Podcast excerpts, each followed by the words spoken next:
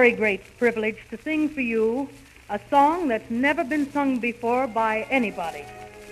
One that was written especially for me by one of the greatest composers in the music field today. It's something more than a song. I feel it's one of the most beautiful compositions that was ever written. A song that will never die. The author, Mr. Irving Berlin. The title, God Bless America. While the storm clouds gather far across the sea, let us swear allegiance to our land that's free. Let us all be grateful that we're far from there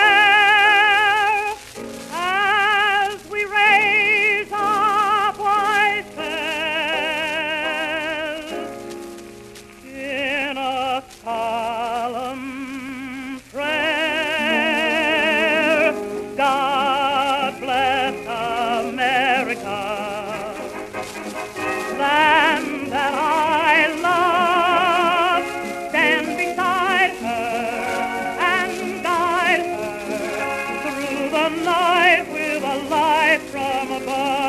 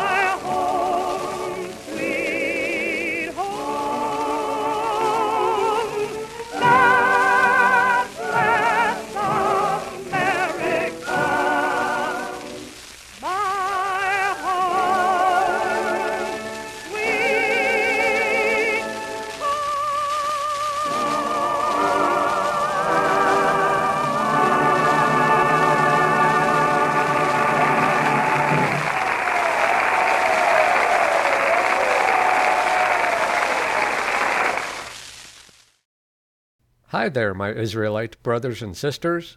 Welcome to Brother Hebert Presents. This is part one of God Blessed America.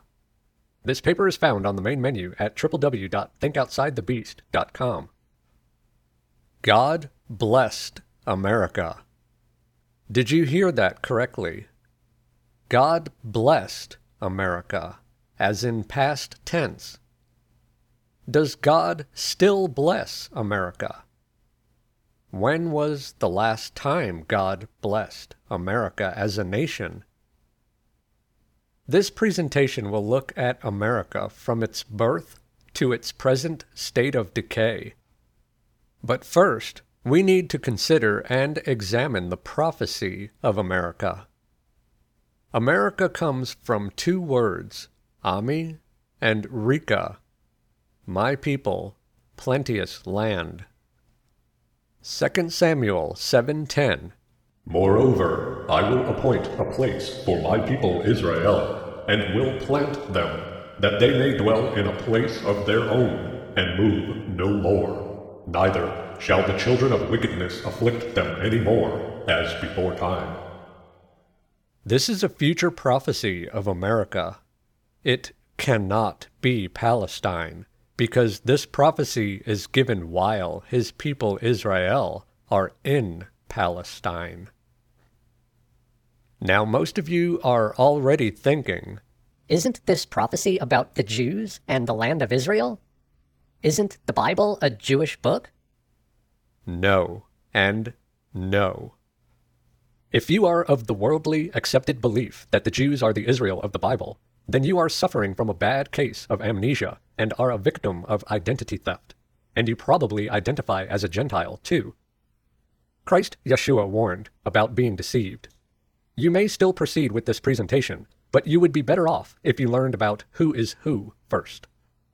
If you can entertain the idea and the fact that the Jews are not Israelites, but rather are the descendants of Cain and of Esau, and that we Caucasian peoples of Europe and America are the descendants of Jacob Israel, then praise Yahweh God, for you have eyes that can start to see. You are giving yourself a chance to see the truth. You can do some homework now with the links provided to learn the correct identity of the children of Jacob and the children of Esau, or you can proceed and look at the links afterwards. It matters who and what we believe. We have provided links throughout this paper next to every topic we will discuss. You can look at them at any time. If you want to open them, you may want to right click your mouse and open them in another tab. When our Israelite ancestors came over from Europe to this land, they were escaping Catholic religious domination and seeking a new land to worship the God of Abraham, Isaac, and Jacob. They were seeking a land that would be a place of their own. They were following the divine influence on their hearts, and they were being sown in the earth by God. They were fulfilling prophecy. These ancestors of ours were descendants of the twelve tribes of Jacob Israel that were scattered among the nations, beginning in 745 BC because of the sins of their idolatry and race mixing. This scattering in 745 BC was a divorce. That's why Christ Jesus came for the lost sheep of the house of Israel to reconcile us back to God. This punishment and scattering was the sowing of our people in the earth. Deuteronomy 28:64 And Yahweh shall scatter you among all people from the one end of the earth even unto the other and there you shall serve other gods which neither of you nor your fathers have known of wood and stone this was part of the conditions of the covenant, the curses that would follow disobedience. Ezekiel 22:15 And I shall scatter you among the nations, and shall disperse you throughout the lands, and shall consume your filthiness out of you. Our ancestors continued in iniquity and would not return to Yahweh. So he performed the word he spoke, scattered them, and later on, when the gospel caught up to them, their filthinesses were consumed through their repentance and return to Yahweh. Everywhere our people went, they were being sown. When they heard the gospel, the ones that took hold of it grew into Christians. Our ancestors made their way through the Caucasus Mountains into the wilderness of Europe, where they were nourished with the gospel. Revelation 12:14 And to the woman were given two wings of a great eagle, that she might fly into the wilderness, into her place, where she is nourished for a time, and times, and half a time, from the face of the serpent. Exodus 19:4 You have seen what I did unto the Egyptians, and how I bare you on eagle's wings, and brought you unto myself. We Anglo Saxon Israelites are the seed of the woman. The seed of the serpent is the race which spawned from the unholy union between Eve and the serpent in the garden. Hence, the serpent race. These devils in the flesh follow us around, biting at our heels. They infiltrate our societies, usurp our governments and laws, and change our Christian values into Judeo values which are not Christian values. Genesis 49 begins the telling of how the sons of Jacob Israel would go on to settle the white nations of Europe and eventually America. Leviticus 26 is about the seven times punishment, which was for 2,520 years until the regathering of all 12 tribes here in America. 745 BC plus 2,520 years equals 1776. Wow! 2 Samuel 7:10 is the future prophecy of America. Genesis, Leviticus, Joshua, 2 Samuel, 1 Chronicles, Nehemiah, Psalms, Isaiah, Jeremiah, Ezekiel, Hosea, Amos, Micah, Zephaniah, Zechariah, and Romans all contain clues, details, marks, and prophecies of America and the regathering of scattered Israelites. If you find this hard to believe, it's because for generations the churches have been compromised and have been teaching damning heresies, mistaken identity, and Jewish fables. How can 33,000 denominations of Christianity be talking about the same thing? I thought there was only one God, one belief, and one immersion of truth. Apparently, there are many gods, many beliefs, and many ways to baptize. Just pick one, right? Wrong. As for me and my house, we serve Yahweh God. We have faith in the belief, and we are immersed in the truth of who we are and whose we are. If you don't know what the belief is, please look at the links provided. Now back to what America started out as. America began as a white Christian nation under Yahweh God. Here are some PowerPoints to remember. America was founded by the posterity of white Anglo Saxon Israelite Christians. The Constitution was established by this posterity. Posterity is defined by Webster's 1828 dictionary as descendants, children, indefinitely, the race that proceeds from a progenitor. The preamble states, We the people, ourselves and our posterity. We have de jure citizenship, which is our heritage, our birthright. It's the status of our parents and ancestors, and it comes from the posterity of we the people, who ordained and established the Constitution for the United States of America. Notice, for the United States of America. And notice, United States are not capitalized. The Constitution was created to form the United States of America. With Yahweh God given unalienable rights, we, as sovereign de jure citizens, created the sovereign states, the Constitution, and the United States of America. The created, the United States, cannot be greater than the Creator, the people. The government works for us. We, the people, have the power. Given by God, of course. Many will argue that America was not founded as a white Christian nation under God. An examination of the Constitution and its language proves it was. The laws, values, and morals proves it was.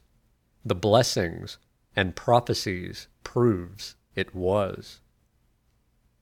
The idea and the attack that America is not a Christian nation comes from the naked communist goals.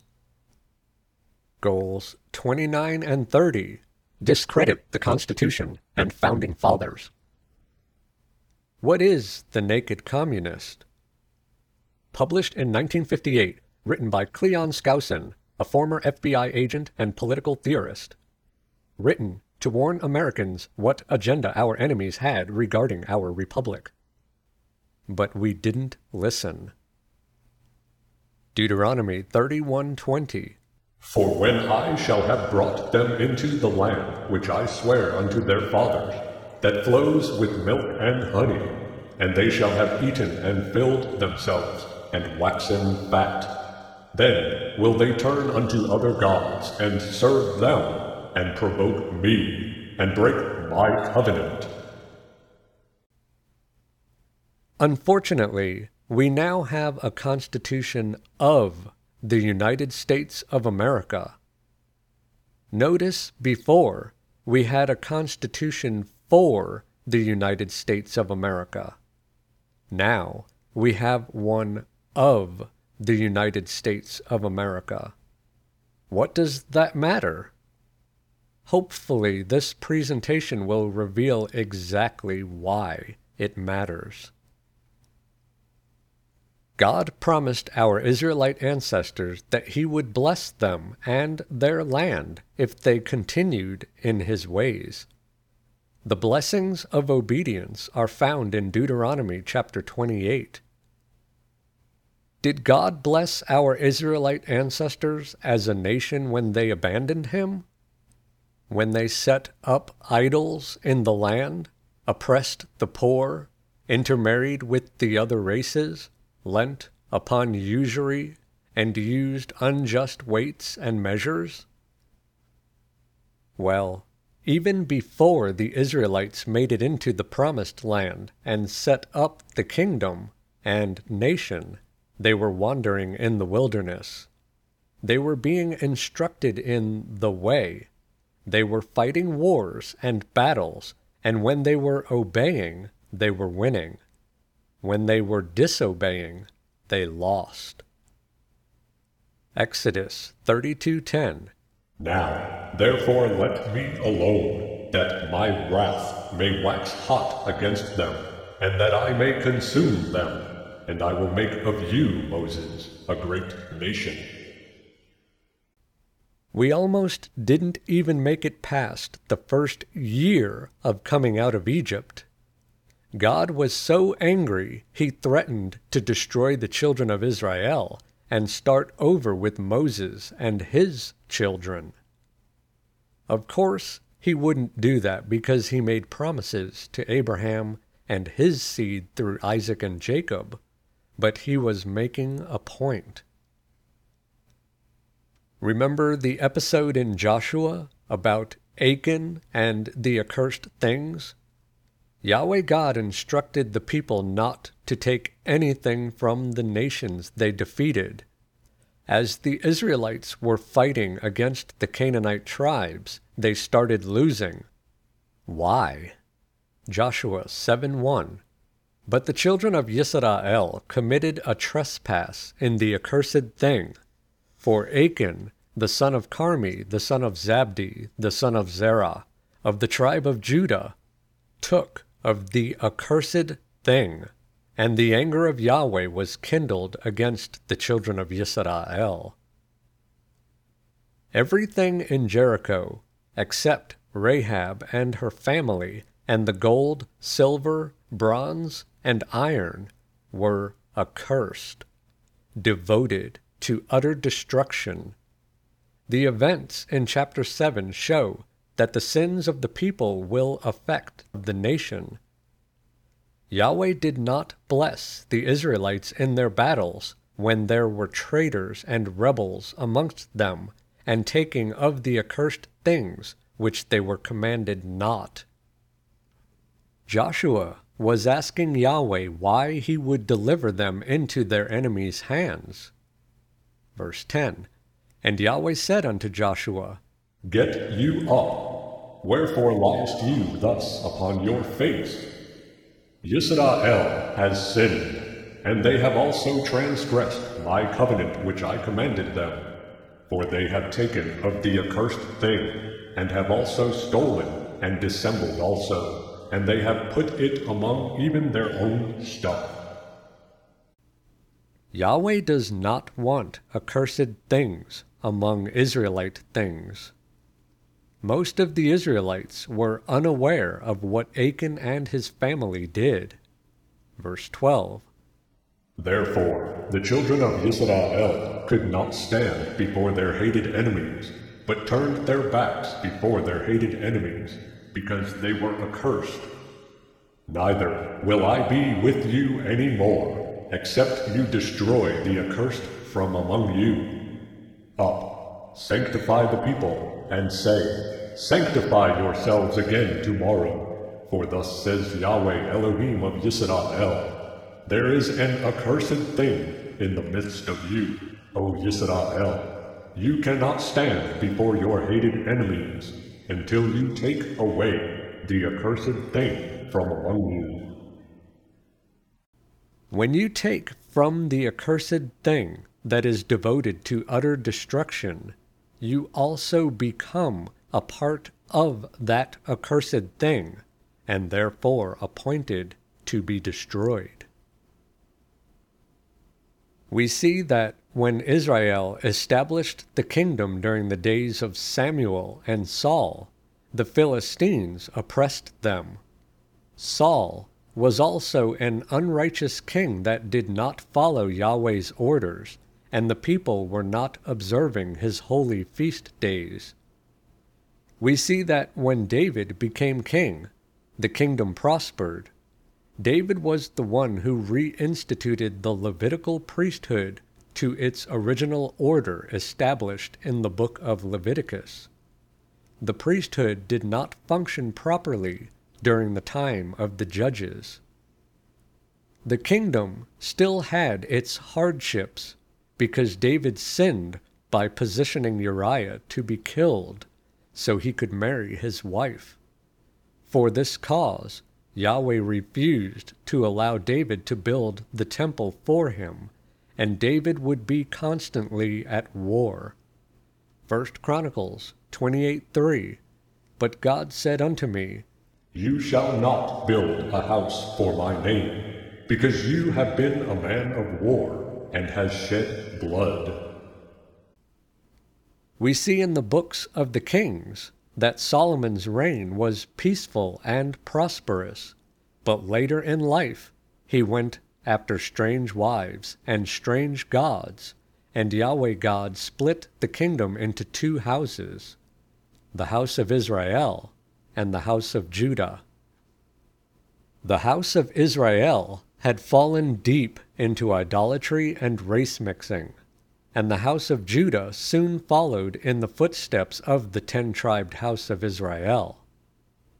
The prophets were sent by Yahweh, and the people refused to listen. Their sins kept abounding. Yahweh then sent a bill of divorce to his estranged wife, the children of Israel, and punishment was decreed. Judgment was coming. Yahweh sent the Assyrians to clean house. Starting in 745 BC, the Assyrians began their invasion and deportation of the house of Israel and most of the house of Judah. Jerusalem was spared because during the days of Hezekiah they returned to the way and to Yahweh. A bit of a reprieve because they repented and changed their wicked ways. But that didn't last very long, and Jerusalem quickly fell back into idolatry and race mixing. Yahweh sent the Babylonians to finish them off and take the survivors to Babylon for 70 years. So, yes, Yahweh withdrew his blessings from the northern kingdom of Israel and the southern kingdom of Judah when they abandoned Yahweh and his ways. He brought down judgment upon them by the hands of the Assyrians and Babylonians. Yahweh uses our adversaries to punish us. He also uses sickness and calamity to punish us. An examination of all the empires, kingdoms, and nations we've built shows that history always repeats itself because we always repeat the same mistakes.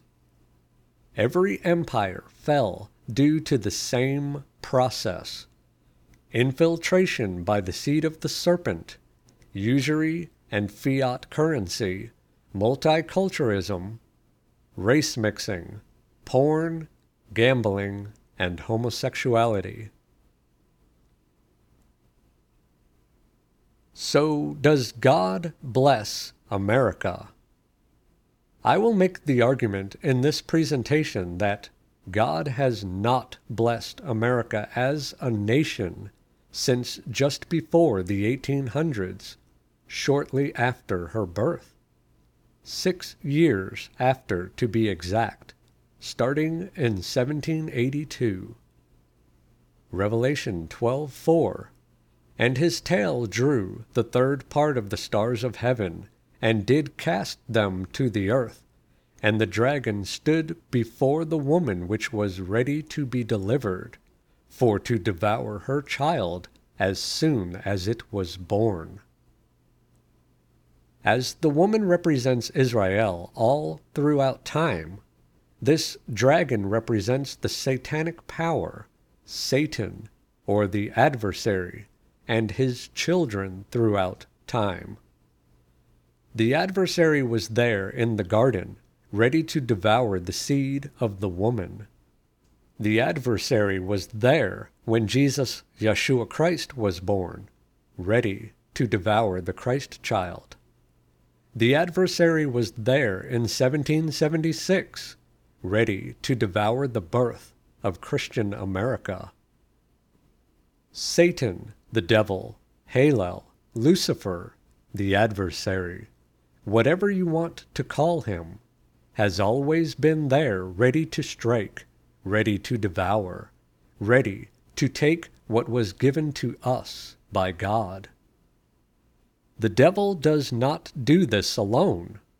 He has many children, and this is what they do destroy and devour, take and profane, acquire and pervert, usurp and oppress. This is what Genesis 3:15 is all about. Now Yahweh God married our Israelite ancestors at Sinai. There he made covenants and promises with them. Deuteronomy 28:1. And it shall come to pass, if you shall hearken diligently unto the voice of Yahweh your Elohim, to observe and to do all his commandments which I command you this day, that Yahweh your Elohim will set you on high above all nations of the earth. And all these blessings shall come on you and overtake you, if you shall hearken unto the voice of Yahweh your Elohim. We would be blessed in the city, in the field, blessed in the fruit of the body, the ground, the livestock, in victuals, blessed when we come in and when we go out. Our enemies that rise up against us would be smitten and flee seven ways.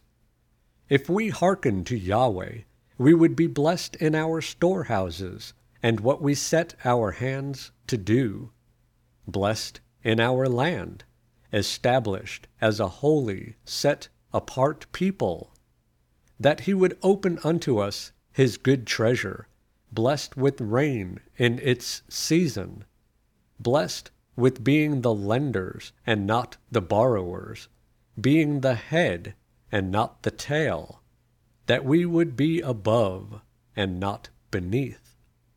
Verse 13 If that you hearken unto the commandments of Yahweh your God, which I command you this day, to observe and do them, and you shall not go aside from any of the words which I command you this day, to the right hand or to the left, to go after other gods to serve them. But it shall come to pass, if you will not hearken unto the voice of Yahweh your Elohim, to observe to do all his commandments and his statutes, which I command you this day, that these curses shall come upon you and overtake you. Cursed shall we be in the city, in the field, in our victuals. Cursed will be our children, the fruit of the land and our livestock. Cursed when we come in and when we go out. Cursed, vexed, and rebuked in all that we do. Pestilence, fever, inflammation, violent fevers, the sword, and mildew will pursue us until we perish. Cursed with no rain, as the skies overhead shall be bronze, and the land iron. Smitten before our enemies, and we will flee seven ways. Cursed with tumors and hemorrhoids, scabs, and the itch whereof we cannot be healed smitten with madness, blindness, and stupefied in the heart. We'll be groping in the day as the blind gropes in darkness. We will not prosper, and only be oppressed and spoiled evermore, and no man shall save us. Our wives will lie with other men.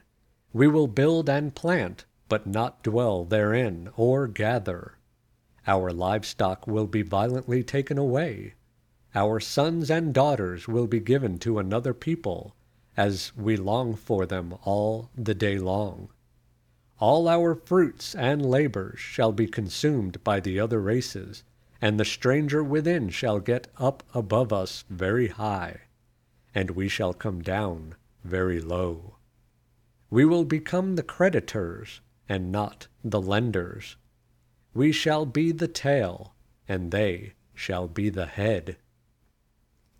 Verse 48 Therefore shall you serve your hated enemies which Yahweh shall send against you, in hunger, and in thirst, and in nakedness, and in want of all things. And he shall put a yoke of iron upon your neck, until he has destroyed you. The rest of the chapter goes on to describe how we will serve our enemies who do not understand our ways or our God. Enemies that hate us and our God.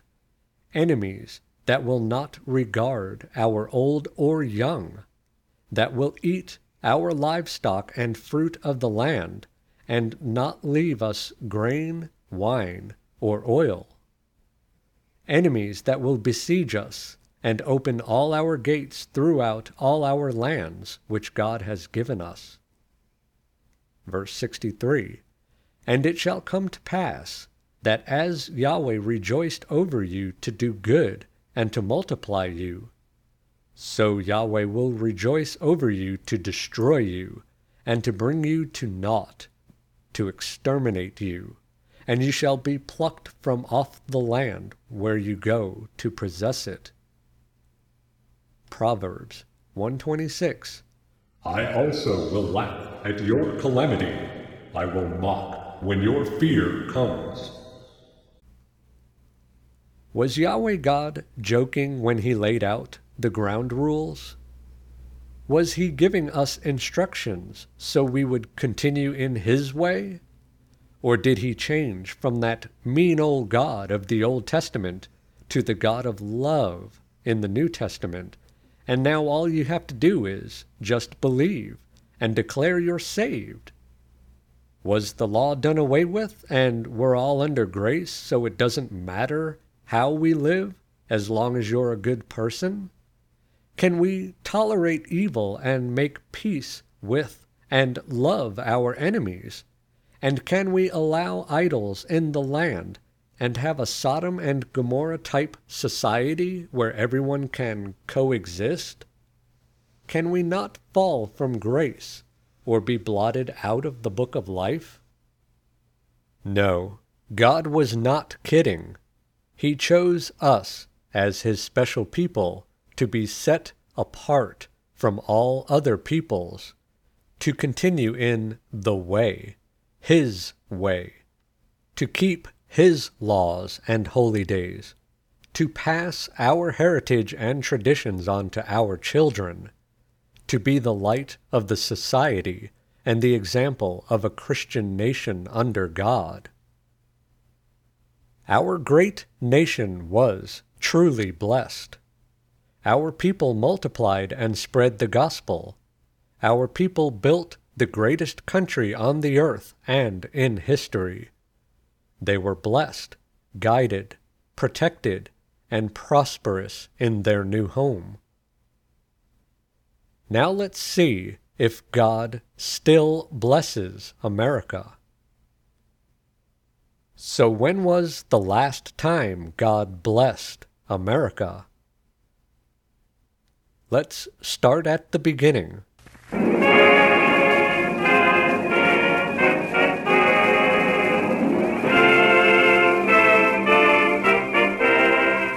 Seventeen seventy six.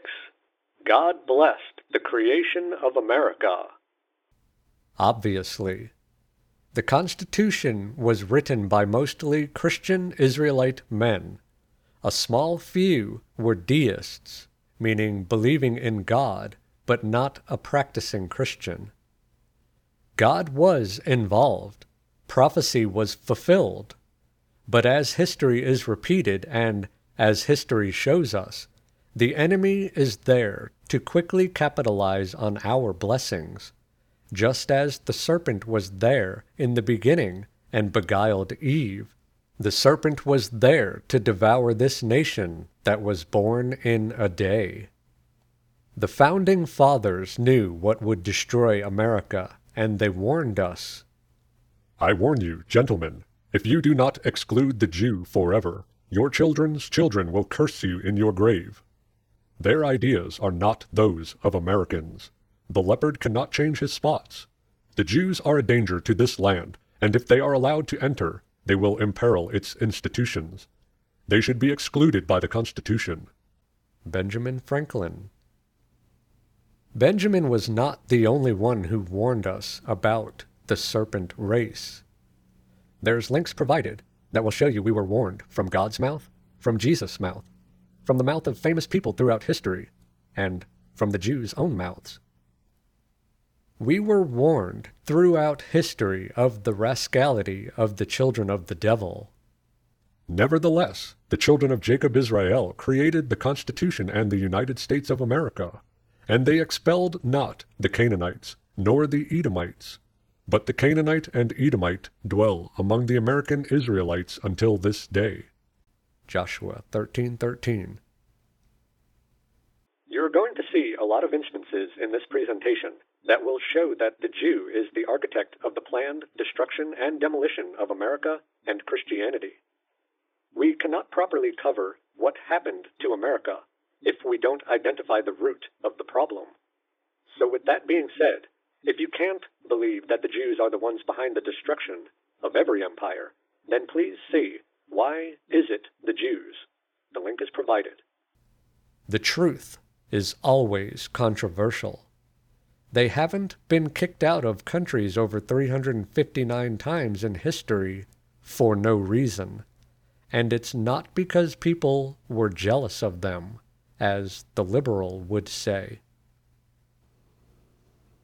Following the birth of our country, the destruction begins immediately.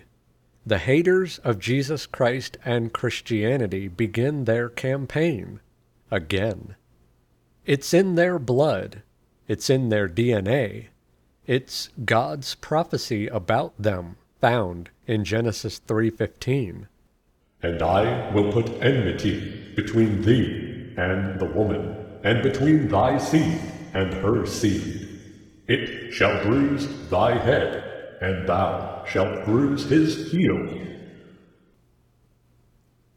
We Jews, we are the destroyers, and will remain the destroyers.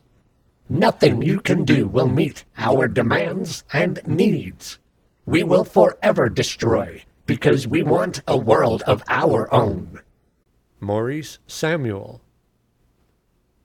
This is probably the reason why they have been kicked out of countries over 359 times in recorded history.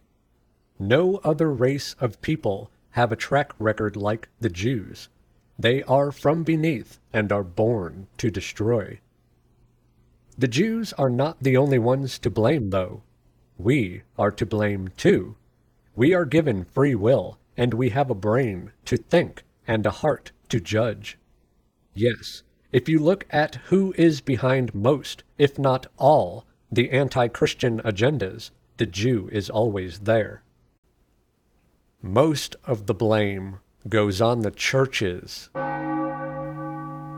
There are many preachers and watchmen that tried to warn us about what was happening to our country, such as Father Coughlin from the 1930s, and later on, men like Dr. Wesley Swift and Bertrand Comparet, Sheldon Emry, Ben Anderson, Jack Moore, William Pierce, and William Gale, Herbert Armstrong, Nord Davis Jr., Eustace Mullins, and Pete Peters, just to name a few. Only a few of us left today do what we can to overcome censorship and being demonized for teaching the truth in a satanic run society. The last time the churches and righteous preachers as a whole did their job was during the Revolutionary War the pastor patriots that taught the Christian belief and liberty in the pulpits and then led the men into battle. They wore their uniforms under their robes. We need more Boanerges, or sons of thunder, in the pulpit. If Satan rules in our halls of legislation, the pulpit is responsible for it. If our politics become so corrupt that the very foundations of government are ready to fall away, the pulpit is responsible for it. Charles G. Finney. It all went downhill from there. Ephesians 6:12 For we wrestle not against flesh and blood, but against principalities, against powers, against the rulers of the darkness of this world, against spiritual wickednesses in high places. I personally believe that Yahweh God has not blessed America as a nation since 1782. I believe Yahweh blesses his people, we individuals that walk in his way and that are Christians with correct knowledge and understanding, that call upon him and trust in him, that obey him but as a nation, I believe America began becoming the devil's playground since 1782, and this presentation will show why. We will see later on in this presentation the fruits of the agenda to destroy America, Christianity, and white Americans.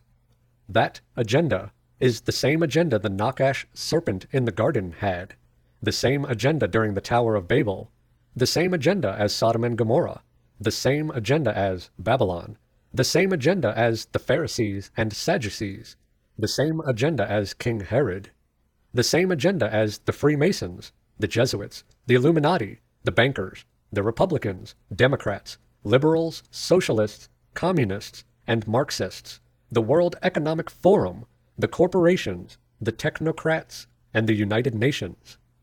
It's the message of the thousand points of light we heard George Bush Sr. speak about.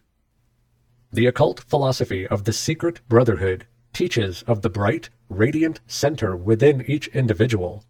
This bright center reflects the rays of the great central sun, the Masonic deity, and is how man expresses the will to become awake, to become illumined. A thousand points of light is a reference to placing thousands of members all throughout the communities of the white Christian nations to tear them down from within. Has it worked? Let's find out.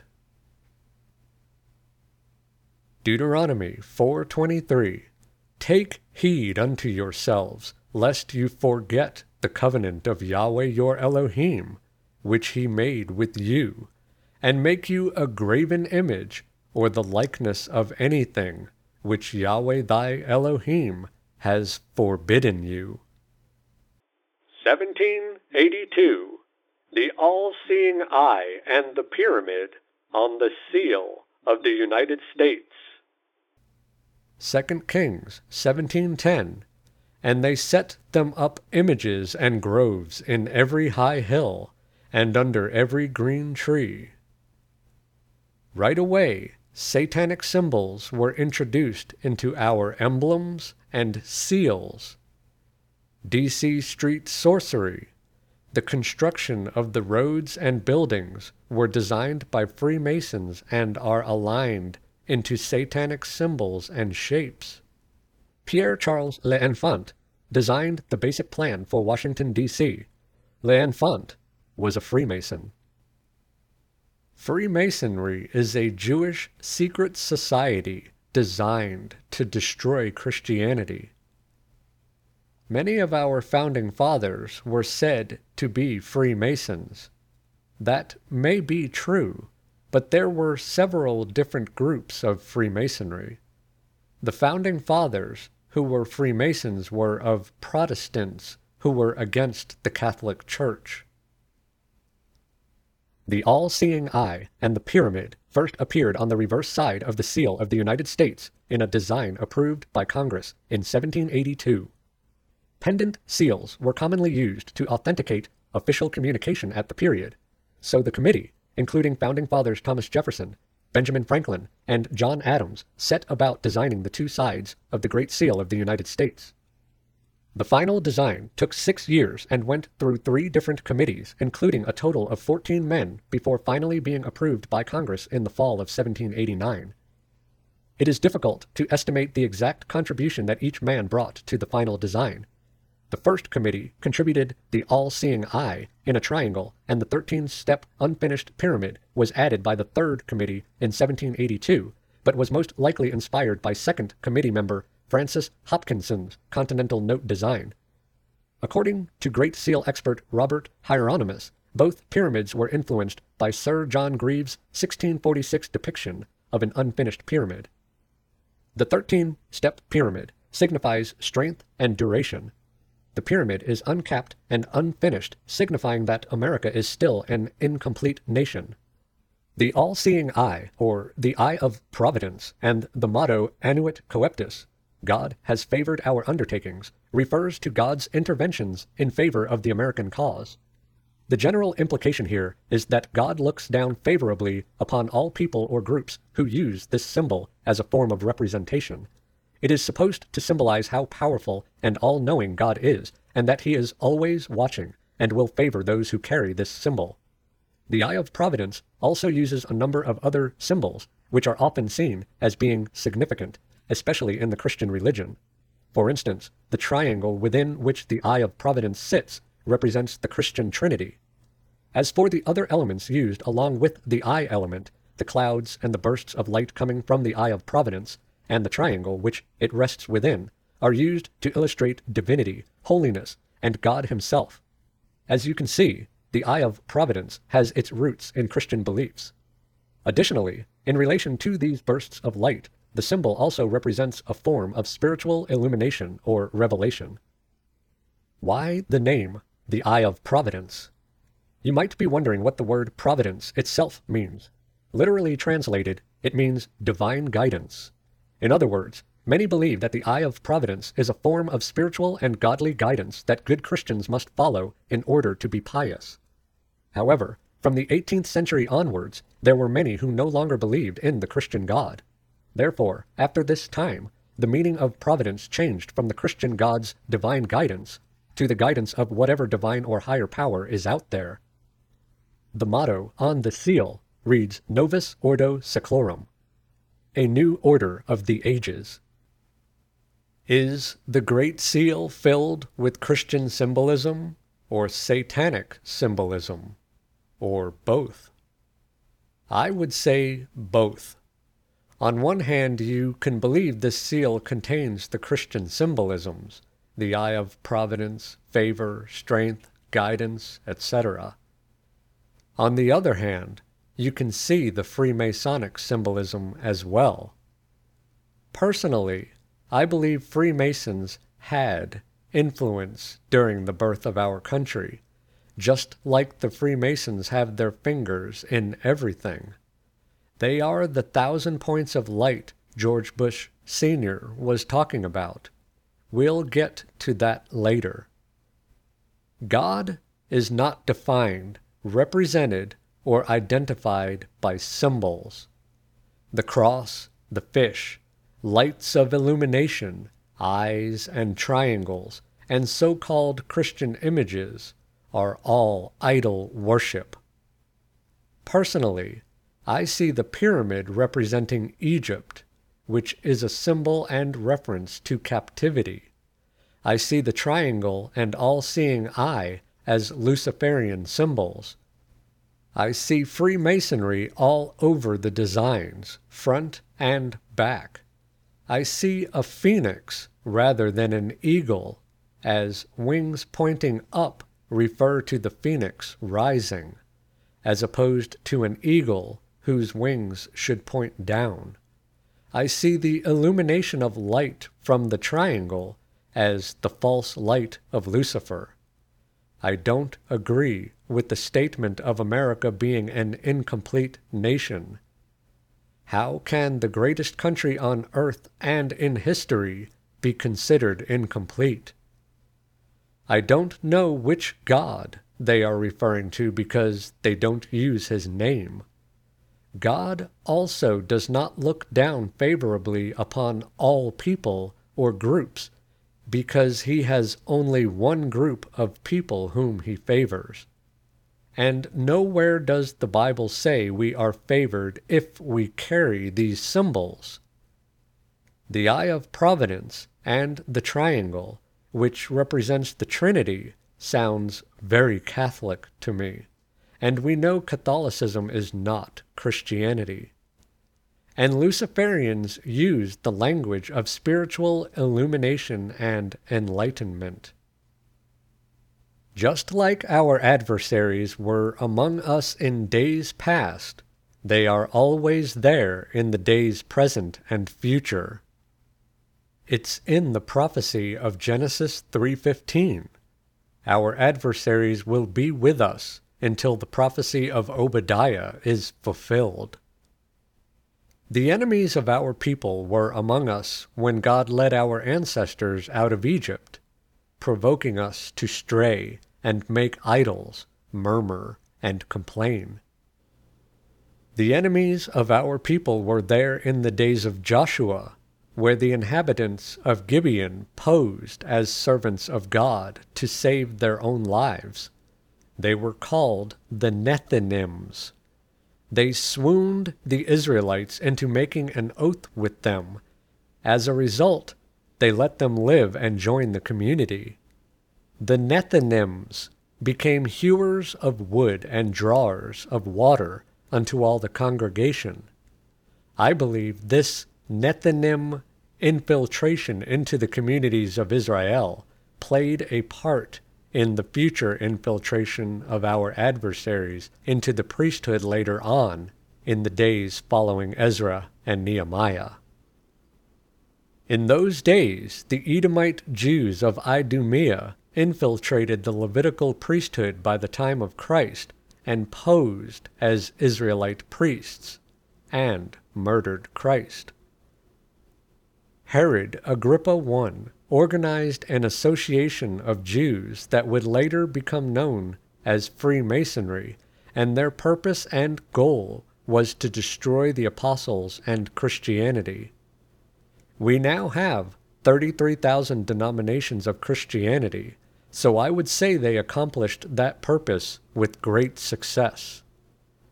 The adversaries of our people followed us into Europe, and after Napoleon freed the Jews from the ghettos, where they were held in check for a thousand years, they afterwards built their banking empire and proceeded to take over the banking of every country which gave them world hegemony.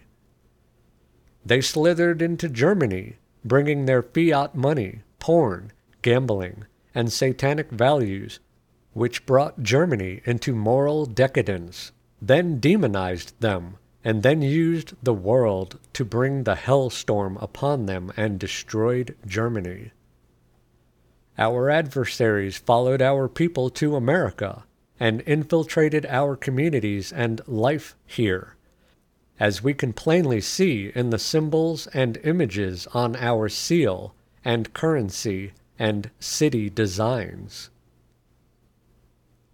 I believe the birth of America was prophecy fulfilled and guided by God. But just like what happened to Eve in the garden, our newborn country was tainted with the devil's fingerprints from its beginning. Researcher Texe Marrs writes in his Codex Magica that Rothschild agent Haym Salomon secretly bribed members of the Great Seal committees in order to fulfill the aims of the Illuminati. The pyramid represents the New World Order being built under the watchful eye of the Masonic god Jahbulon, who is really Lucifer, and the eagle, which is really a phoenix, representing Satan and his son rising from the destruction of civilization. Armed with the Bible and a $1 bill, self proclaimed world's most foremost expert of pictography, glyphs, and iconology of the $1 bill, Michael Fazio, was able to identify 3,300 pictographs hidden on the bill, including a six winged seraphim, owls, beasts licking their lips, war chiefs, bats, more owls, devils, hooked wing angels, skull and bones, and God's own testicles. In my opinion, I believe the symbols on the Great Seal satisfied both the Christian American founding fathers and the Freemason Illuminati Jews that were influencing from the shadows. The symbols obviously have two meanings one that seems Christian, and the other that favors the Freemason secret society. Again, God does not approve of images, satanic symbolism, and idolatry, so I have to lean toward these symbols being an offense to Him. I think it's safe to say that the all seeing eye and pyramid on our country's seal was the first major sin we committed as a nation.